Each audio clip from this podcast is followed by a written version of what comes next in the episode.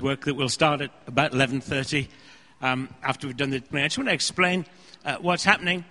This is, rumour has it that I, I don't do too well with little children. The thought of doing children's work isn't my, I don't go, ah, oh, how wonderful. I, I always feel awkward with children. Anybody identify with that, or am I the only one? I, I just feel a bit awkward with children. I want to say, for goodness sake, grow up. But then they're children. Or I want to say, stop being so childish. But they are children. Do, do you know those sort of things? So I'm perhaps not great. That said, I actually love kids. And I realize with my own kids, I loved having kids. One of them's here. We'll be talking about her in a bit. Um, and, and we now have four grandchildren. I'll be talking about them a little bit. And I, I, love, have, I love the kids. I, I just in a group of children, I feel totally insecure. Okay? I don't feel insecure in this environment, but you put me with 20 under five year olds and I seize up. That's just how I'm wired. That, that okay? Now, I need some prayer. I need some help on that. But I love kids. And, and I need to love kids because the Bible talks to us about becoming like little children. Have you noticed that the Bible that, that as you read through the Bible, God doesn't tell us everything we'd like to know. I like to know everything when it does, He doesn't tell us. And I'm becoming increasingly aware that God seems to respond to simple childlike faith more than anything else, more than my intellect, more than my knowledge. In fact, the Bible tells us that without faith, it's impossible to please God. God responds to faith before he responds to anything else. So I'm going to read to you from Mark chapter 10, verses 13 to 16, and then Matthew 18, 1 to 3. And it'll be on the screen. It says, People were bringing little children to Jesus to have them touch them, but the disciples rebuked them. When Jesus saw this, he was indignant. He said, Let the little children come to me, and do not hinder them, for the kingdom of God belongs to such as these. I tell you the truth, anyone who will not receive the kingdom of God like a little child will never enter it. And he took the children in his arms and put his hands on them and blessed them. Then in Matthew 18, at that time, the disciples came to Jesus and asked, Who is the greatest in the kingdom of heaven? And he called a little child and had him stand among them. And he said, I tell you the truth, unless you change and become like little children, you will never enter the kingdom of heaven. Now, anytime you read in the Bible the phrase, I tell you the truth, it's as though Jesus is saying, Look, I want you to pay attention to this. It's very important, not to be casual about it. So, these two things are very important. Unless anyone who will not receive the kingdom of God like a little child will never enter it. And the other one is, less, unless you change and become like little children, you will never enter the kingdom of heaven like little children. It's not even like a teenager. It's like a little child. You know those? We've, we've had three little helpless bundles this morning. And everybody goes ooh and ah as they do what helpless bundles do. do. You know, like suck their thumb and gurgle or cry or, you know, all the things where they can do nothing for themselves. Jesus said that unless you become like little children, and we think, well, couldn't I just be a little bit grown up? He said, no, like little children. Oh dear, is what I think. But there are qualities that little children have as they're growing up that Jesus wants us to have before God our Father. And so I want to take a few minutes just to see what little children are like and what we can, what we can learn from them because we were like them once. First, Children are open, not closed. What do I mean by that? Normally, if a child, if children are growing up in a safe, loving environment, they're open to everything. Open in expressing who they are becoming, not closed to things. Everything's a big adventure. Who remembers that? Oh, dear me, a sad bunch. Do, do, do you remember when you were little and it was like, oh, wow? No. You do. Good for you, mate. You, anybody remember? Oh, good. Oh, I remember. Everything was. You know, when I, when I was about two, I was a bit technical, and I could hardly talk. And I, I, I always remember this. I, my mum tells me the story too, but I remember it well. We were looking in a jeweler's shop window, and there was a rotating stand. And I said, I was fascinated. It was going around. I said to my mum, There's a switch somewhere. There must be a switch to make it work. Because I wasn't thinking about what was on the stand, I was thinking of the mechanics. I was about two. I, could pro- I couldn't talk properly. But oh, the, the mystery of how does that work? Yeah? It was, ah, I always remember. Do, do, do you remember those adventurous moments? I like to think we do. Everything's a big adventure to be explored and enjoyed, not closed to things. I remember actually very clearly the, the first five years of my life. I remember sitting in my, my pram, which sounds a bit strange, but I, I remember some of those things. And those first five years of my life largely shaped who I am today. I don't mean my figure, although maybe, maybe what I ate then didn't help, but but they shape me. And, and the first five years of a child's life, the, the people, the specialists tell us, shape a child, shape who they become. That's why we encourage so much to look after children, to, to, to do good parenting, especially at a young age, because it sets them on the right course. I was fortunate, I had a loving home and family, lots of relatives who visited a great deal. My Uncle George and Auntie Mabel lived next door with their two grown up children, who I called Auntie Mary and Uncle Arthur. Now, I spent so much time next door in their house, I spent just as much time in their house as I did in our house next door. My Uncle Arthur taught me all about electronics and mechanics and technology and classical music. So I'd be sitting there at two and a half listening to pipe organ being played off his reel to reel tape recorder for an hour and a half. And people think, how did you do that? I don't know. It just got me. It just got me. Give me an appetite for these things. He let me be part of his life, and I was open to it all. I'm so grateful to God for those days. He had a green garden shed. And you'd go into the green garden shed, and it smelt wonderful. You, would just open the door, and it had that smell of sawdust and petrol and all mixed together. Guess what? I've got a green garden shed. It's really weird, but the only colour to paint a garden shed for me is green. Because it was this high when that shed uh, meant a lot to me, that. Now I'm a granddad. And it's just great to see how open the four girls are to exploring life and learning everything they can. Open to everything. They aren't aware of their motives, they're just part of, it's just part of what it means to be a little child. God wants us to be open to Him like that. Just like that. There's no need to hide or pretend with God. He knows us better than we know ourselves anyway, and He still loves us. Let's determine, let's determine to be open to God, not close, and explore life in His kingdom, because He invites us to come, come and explore. Come and explore life in my kingdom. That's what he says. My next point is this. What else do you think about children? What, what, what, what do you find? Little children are innocent, not cynical. There's an innocent simplicity about little children that I wish we could keep forever. We, we lose it so quickly, don't we? That innocence. Little children have lots of questions, but generally they trust the answers you give them don't they? They're, What's that? And you tell them, oh, thank you. They're, they're just little children. They accept the answer. They don't question our motives. They don't understand hidden agendas. They're not cynical about anything. To be a child before God means that we need to get rid of cynicism. God, our Father, has no hidden agenda.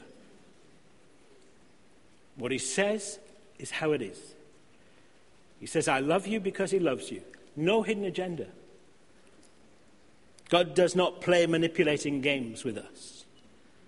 He is good all the time. He can be trusted utterly. He loves us without measure. We're his children. He's our perfect dad. Hallelujah. That's the truth.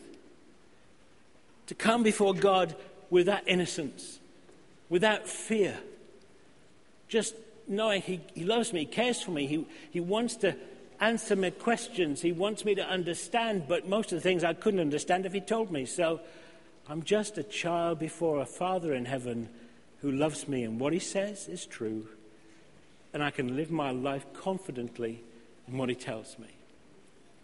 Isn't it good? Isn't it sad that in this world today, now everybody's wondering what's the hidden agenda? You say one thing and say, yeah, but what does it really mean? What's really behind that? We get it in politics, don't we, and all this stuff, and you think, yeah, yeah, I wonder what they really think. I wonder what they really mean. It's not like that with God. God says what he means. There's no hidden agenda. You come to church, we don't have a hidden agenda here at Jubilee. We're transparent. We are who we are. We're not trying to manipulate anybody to anything. We're saying there's a God who loves us, who's given his son for us, and we want to share that good news with the whole world. We want to share the good news of a Savior who came. We want to share the good news of a kingdom to anybody who will listen because you can come into it today without any strings and no manipulation. Innocent, not cynical.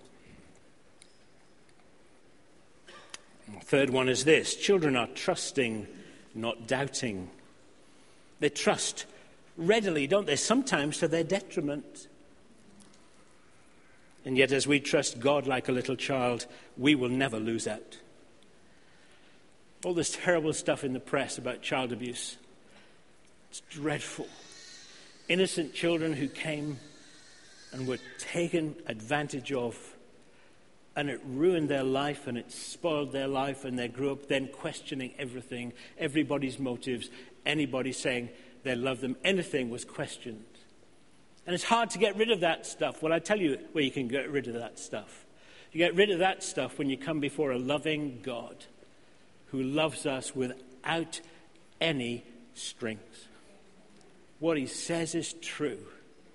He's our Father.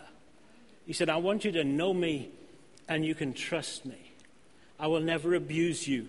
I will never manipulate you. I'll never take you for granted. I, I, I treasure you.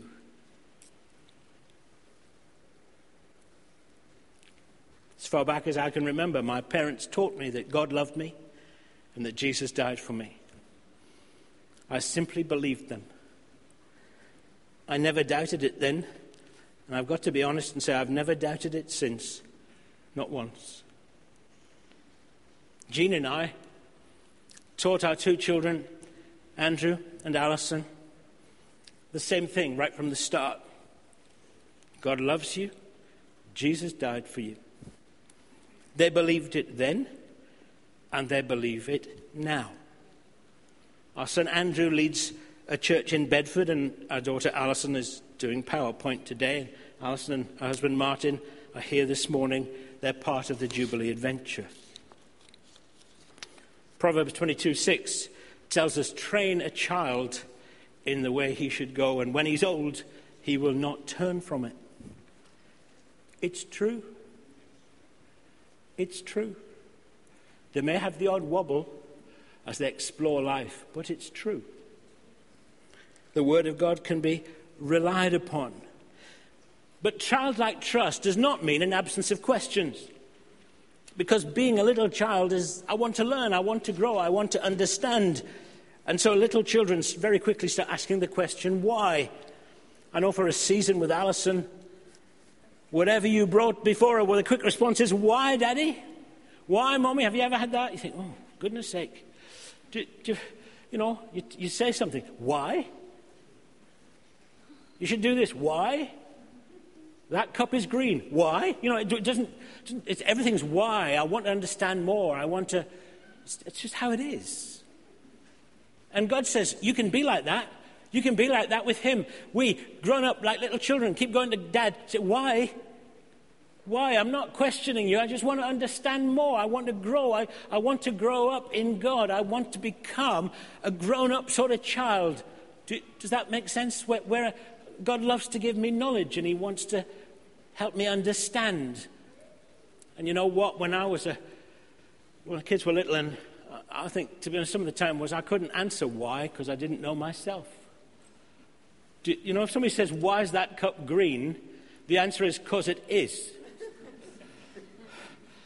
you know, there isn't a profound revelation on that. It's like, why is the sky blue? Now, I can give you a scientific reason why the sky is blue, but it won't make any difference to your life. It's blue. Praise God, it's not green. Everything would be different. Why is sunshine yellow? I can give you a scientific reason to make any difference to your life. It's because it is. But God wants us to ask the questions. He loves to dialogue with us. He wants us to be our dad. He wants us to enjoy that.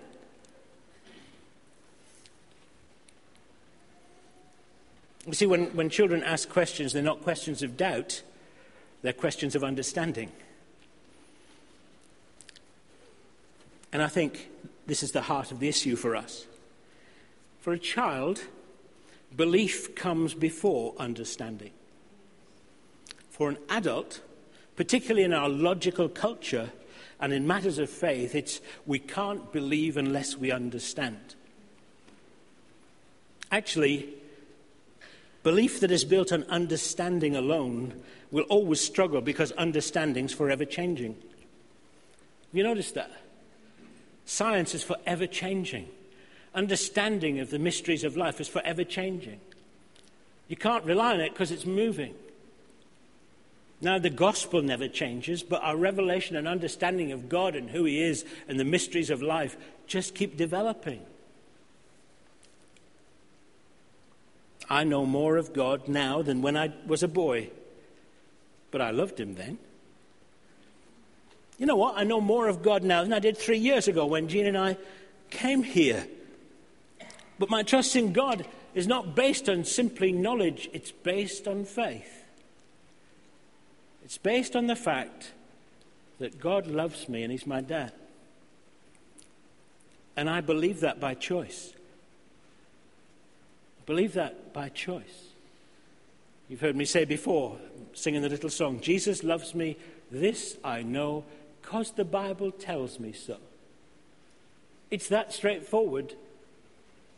If we try and pursue God purely on the intellectual route, we will always find something we fall over because little children don't come that way to their parents. They come very simply. And God wants us to be able to come before Him simply. Thank you for loving me. I have a lot of questions, but thank you for the fact that you love me. I choose to believe. What a relief.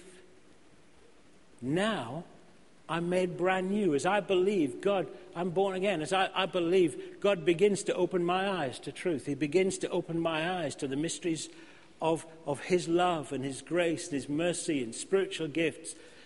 But my, my faith's not built on all of that. My faith's built on the fact God loves me.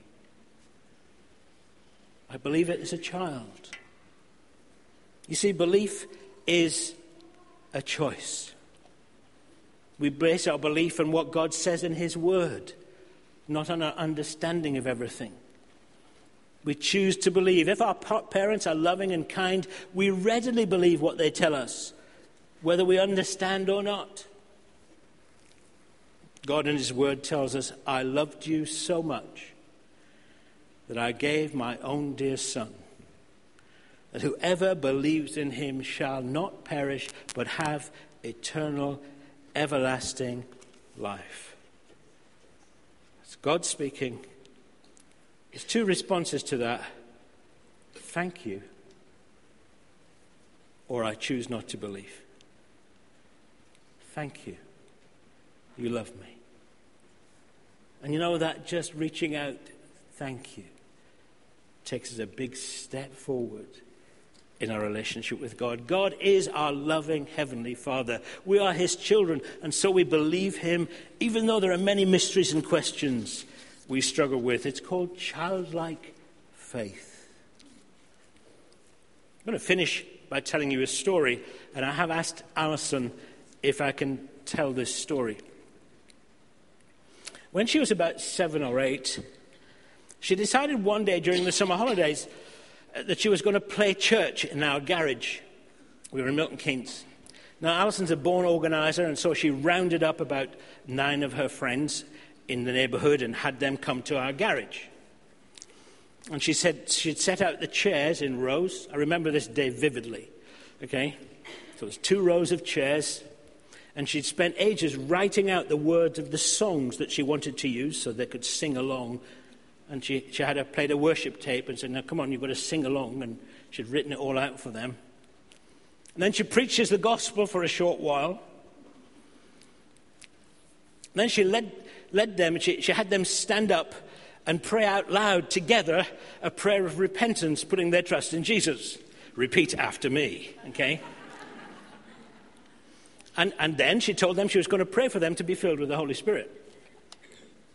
Now, you need to know none of these children were from church background. They had no idea what was going on or what to expect. They were just from the neighborhood.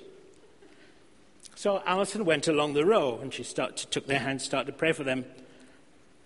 And as she prayed, the majority of them started to shake violently. Okay. Now, we'd been seeing lots of God encounters in church. So it wasn't really new to Alison, but it was rather a shock to her that God would do this in our garage with her friends when she started praying for them. And I remember she came running in to tell us what was happening. And to be honest, we were a bit concerned. I'm thinking, oh my goodness, what will their parents say? You, that sort of thing comes to mind. And uh, it, it was okay. But you see, Alison loved Jesus. And she was taking it all very seriously. And certainly the children who were involved were quite impacted. In fact, one of them started to come and come to church with us after that. Why do I tell you that story? Because what Alison did, she did in simple, childlike faith. It, it wasn't profound, it wasn't polished, it wasn't, it was just simple. It was a bit of a game, but serious. You, you know that sort of thing? She wasn't necessarily expecting anything, but because she loved the Lord, I believe Jesus saw her childlike faith and touched those children. Unless you change and become like little children, we'll never enter the kingdom of heaven. So this morning, whether we're already Christians or, or, or we are yet to put our, our trust in Jesus, we, we can all come like little children before Him. All of us.